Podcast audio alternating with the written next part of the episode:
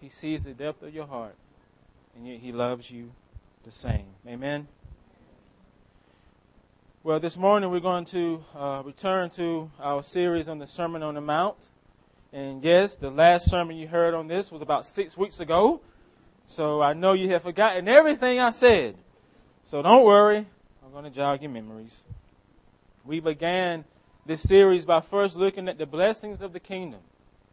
That's Matthew 1 verses, Matthew 5 verses 1 through 11. Second, we talked about being distinguished from the world in order to influence the world for good. That's Matthew 5 verses 11 through 16. Third, we talked about Jesus' relationship to the law and the believer's relationship to the law. That's Matthew 5 verses 17 through 20. And in those sermons, we saw Jesus lay out for us what a kingdom lifestyle looks like for us in this lifetime principles and guidelines. But when we got to the fourth sermon, we saw Jesus do something quite different.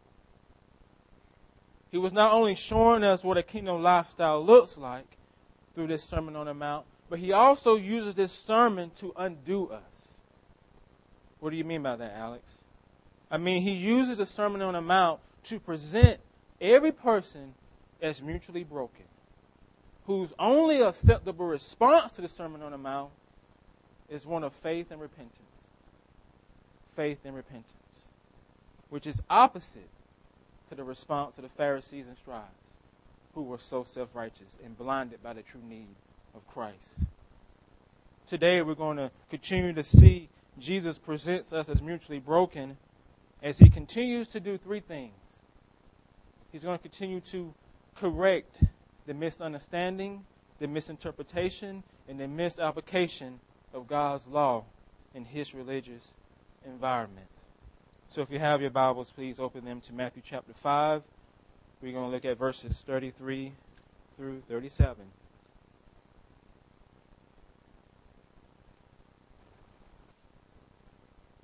Again, you have heard it said to those of old, You shall not swear falsely, but you shall perform to the Lord what you have sworn. But I say to you, do not take an oath at all, either by heaven, for it is the throne of God, or by earth, for it is his footstool, or by Jerusalem, for it is the city of the great king. And do not take an oath by your head, for you cannot make one hair black or white. Let what you say simply be yes or no, Anything more than this comes from evil. This is God's word. Let us pray. Father God, as we come before your truth, come before your word, we pray that your spirit would take what is preached and apply it to our hearts. And as I always say, Lord, I pray that you would move me to the side, that you would move my pride to the side, and that your spirit would just simply take over. He has to be the one to apply the truth of Scripture to our hearts. The preacher cannot. He is just a man. So, Spirit, we call upon you to do what you do best. Shepherd God's people. Christ in my prayer. Amen. Keep in mind here, as we continue to work through this section of the Sermon on the Mount, this is not Jesus correcting the Old Testament. You can read the, these verses and think that's what he's doing, but he's not. He's correcting the misunderstanding, the misinterpretation, the misapplication of the Old Testament. In these verses, Jesus brings corrections to taking oaths. He begins with this recurring phrase, You have heard that it was said. And he uses this phrase to introduce something that's going to need to be corrected. Again, you have heard that it was said to those of old, You shall not swear falsely, but you shall perform to the Lord what you have sworn. In other words, do not swear. Do not swear and fail to keep your oath, but fulfill your oaths before the Lord. And what is an oath? It's a promise to do something. And in that promise, you are invoking a divine witness that you're going to do something in the future and in the Old Testament that there are examples of individuals who, who take oaths and make oaths to God. And as they take those oaths, Moses also gives warnings to them. In Leviticus 19:12, It says, You shall not swear by my name falsely, and so profane the name of the Lord your God. I am the Lord. Even the third commandment says, You shall not take the name of the Lord in vain. Numbers 32 says, If a man vows a vow to the Lord, or swears an oath to bind himself by a pledge, he shall not break his word. He shall do according to all that proceeds out of his mouth. All these passages in the Old Testament that deals with oaths had a particular intent in mind. And that intent was to show all oaths had a binding character to them. Binding. If you said you're going to do it, then you are bound to do it. And if you fail to do it, you are guilty of sin. Don't swear falsely. But something has happened here when it comes to oaths in Jesus' environment. Something has happened. A misunderstanding has happened. A misinterpretation has happened. A misapplication has happened. And Jesus corrects it. This week I came across a video on YouTube that's gotten a lot of hits in the religious environment called Why I Hate Jesus. I'm sorry, Why I Hate Religion But Love Jesus. I don't know if you've seen that video. If you are into YouTube and Facebook, I'm sure you have. What do you think about that title? Why I Hate Religion But Love Jesus. Do you agree with it? Is it true? I watched the video. I kind of see what the guy's trying to say, speaking out against self righteousness in the church. But to me, this title represents a modern day misunderstanding, misinterpretation, and misapplication of God's word. And if Jesus was preaching the Sermon on the Mount in our culture, this is what he would say. You have heard it said in these modern times, you should hate religion but love me. But I say to you, hate your sin and love me. Hate your sin and love me. The guy says in the video that Jesus came to abolish religion. No, he came to abolish sin. Self righteousness is just one aspect of our sin, it's not the sin itself.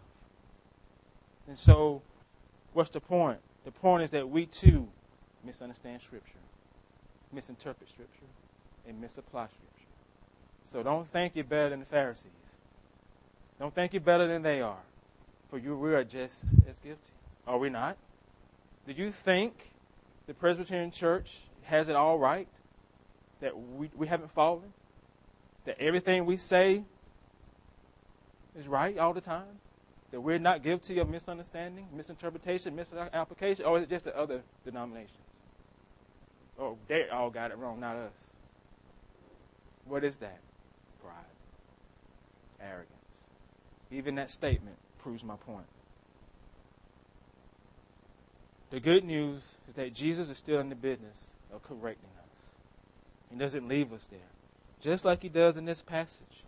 Again, you have heard it said of those of old, you should not swear falsely, but you shall perform to the Lord what you have sworn.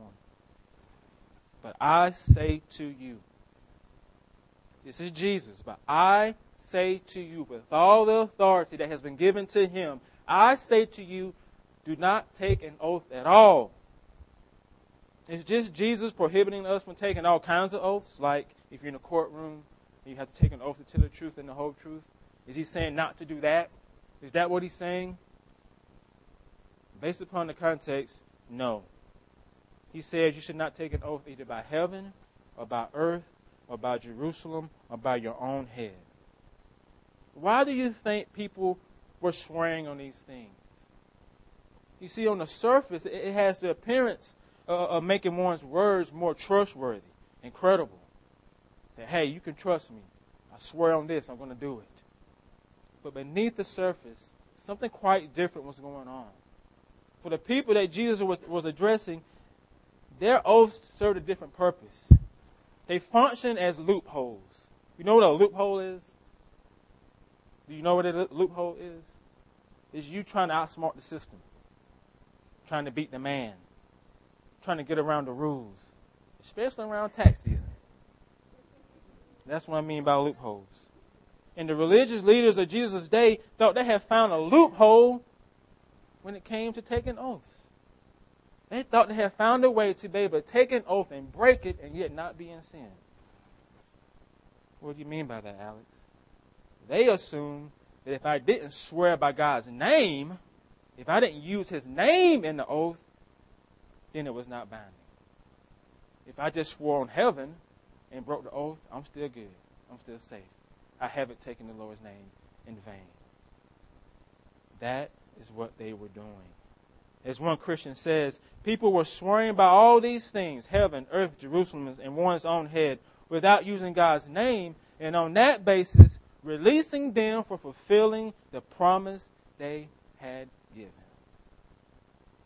They were releasing themselves from personal responsibility because the oath was not binding, because they did not use the Lord's name. This loophole was their misunderstanding, misinterpretation, and misapplication. In Matthew chapter, th- Matthew chapter 23, Jesus issued seven woes to the Pharisees and the scribes. Listen to what he says here, beginning in verse 16. Woe to you, blind gods, gods, who says, If anyone swears by the temple, it is nothing. But if anyone swears by the gold of the temple, he is bound by his oath. You blind fools. For which is greater, the gold or the temple that has made the gold sacred?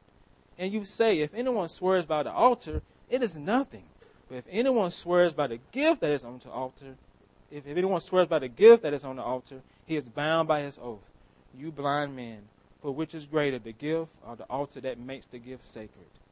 So whatever, so whoever swears by the altar swears by it and everything on it. Whoever swears by the temple swears by it and by him who dwells in it. And whoever swears by heaven swears by the throne of God and by him who sits on that throne. So, with these words, Jesus corrects them, shows them that they have not, they are, they are not safe, that they are still guilty of using the Lord's name in vain. You see, this was their attempt to lower God's standard. If you know anything about the Pharisees and the scribes, they, they set up a whole bunch of rules so they wouldn't break these rules. And this was just another attempt by them to create a standard in which they thought they could fulfill. But what they didn't realize that they still fell short. They still missed the mark. And that their loophole was not enough. They could not divorce God from their swearing, even though they were swearing on lesser things. For you are always in God's presence, in word and deed, no matter what you do. There's no other way around it. Don't swear by heaven, for it is the throne of God. Don't swear by earth, for it is his footstool. Don't swear by Jerusalem, for it is the city of the great king. Don't take an oath by your head, for you cannot make one hair white or black. And when you take an oath on those things, you are still taking an oath in God's name. And they were guilty. These loopholes by these religious leaders pretty much to me highlights their own brokenness. It shows once again that they were not as righteous as they thought.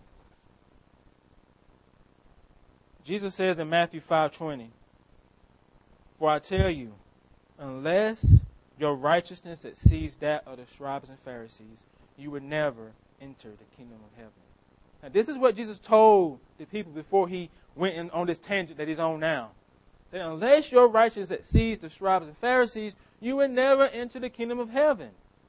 And what Jesus has been doing is showing you what is wrong with the Pharisees' system of righteousness, why it doesn't work.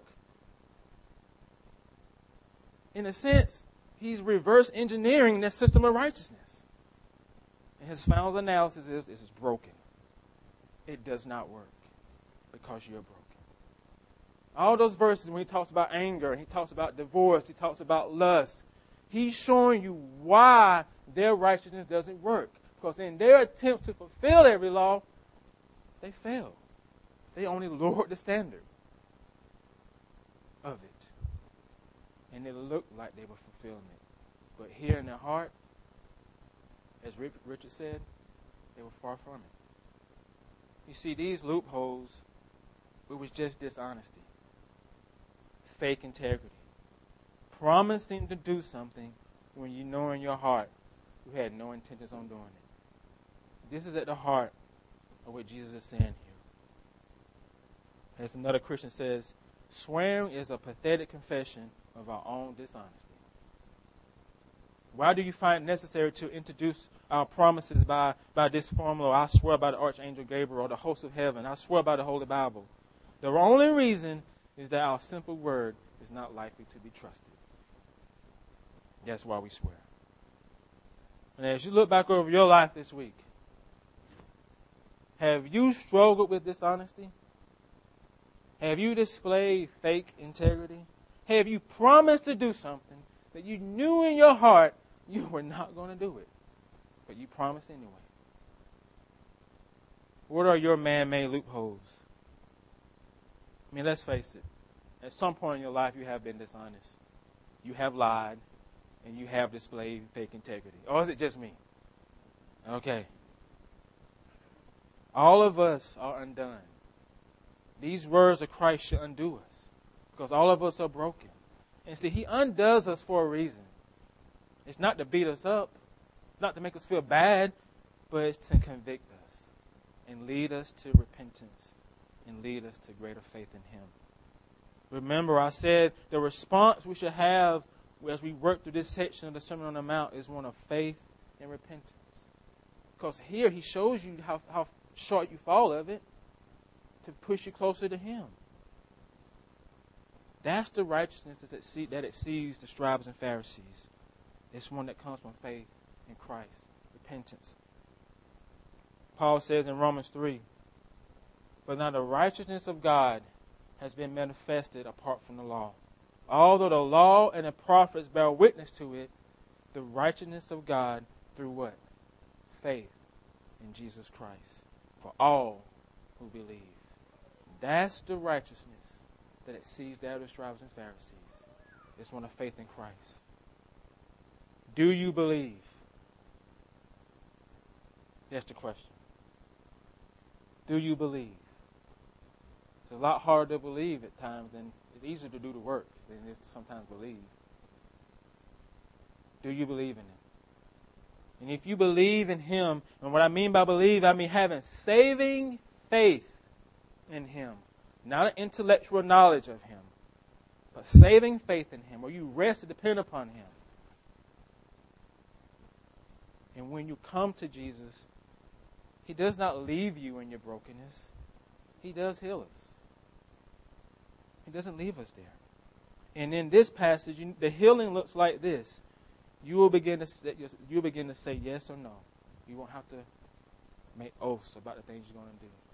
This is what he wants us to do. He calls us to practice truthfulness and honesty in our words, as opposed to dishonesty, fake integrity, and lies.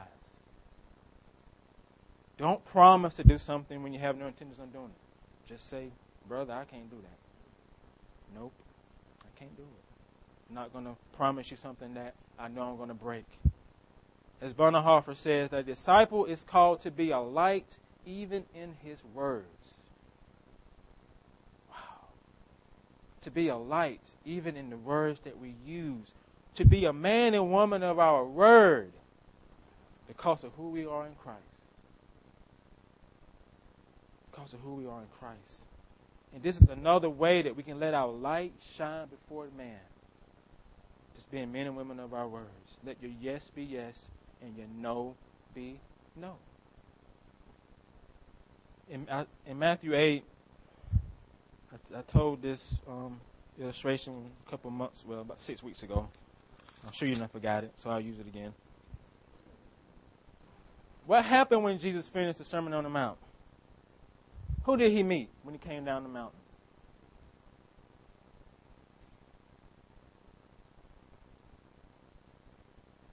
Matthew 8, beginning in verse 1.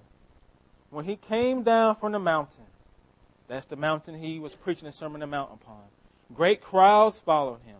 And behold, a leper came to him and knelt before him, saying, Lord, if you will, make me clean. Do you think it's by accident that this passage is there right after he finished that sermon? is there to show, to show you my point. That if you read a Sermon on the Mount, and if your response isn't this, then you did not get it. If your response is, well, I got to go do more, then you did not get it. The response is, Jesus, will you heal me? Will you make me well? Will you heal me of my leprosy? And you know what he says to the leper? You will be clean. That's the gospel. You take him your leprosy and he heals you of it. You know, one we said that the, the village church is a church filled with mutually broken people. But but what I but we realize that that's one half of the equation. We are also being mutually healed from our brokenness as well through this Jesus. We may come as lepers, but we leave as clean through the power of the cross, through the power of the gospel. Amen. All right, let's pray. Father God, thank you that um, through Christ, through his finished work, we are justified before you. And because of that justification, Lord, because of who we are in him, Lord, we can live a kingdom lifestyle in this life. And in this morning, that means being honest people, being men and women of our word, not being fake, not being dishonest, not being liars. But because of who we are, because of what you've done for us, we can be a light even in the words that we use. And so I pray for each of us as we go back to, to our lives and to our jobs and to school, that Lord, we'll be men and women of our word. And when we commit to things, we will honor our commitments. And if we know we can't commit honor, honor that commitment, we just simply say no. Simply say no. So, Spirit, again, I pray uh, for your power to um, draw us closer to the heart of Christ, to be a witness for Christ. And I pray for those here who may not know you, who are struggling, who are beat up and tired and frustrated. I pray that you remind them that they are not alone in their struggles, that, your, that their God is there, walking with them and shepherding them through those struggles. And again, I thank you and I praise you. In Christ's name.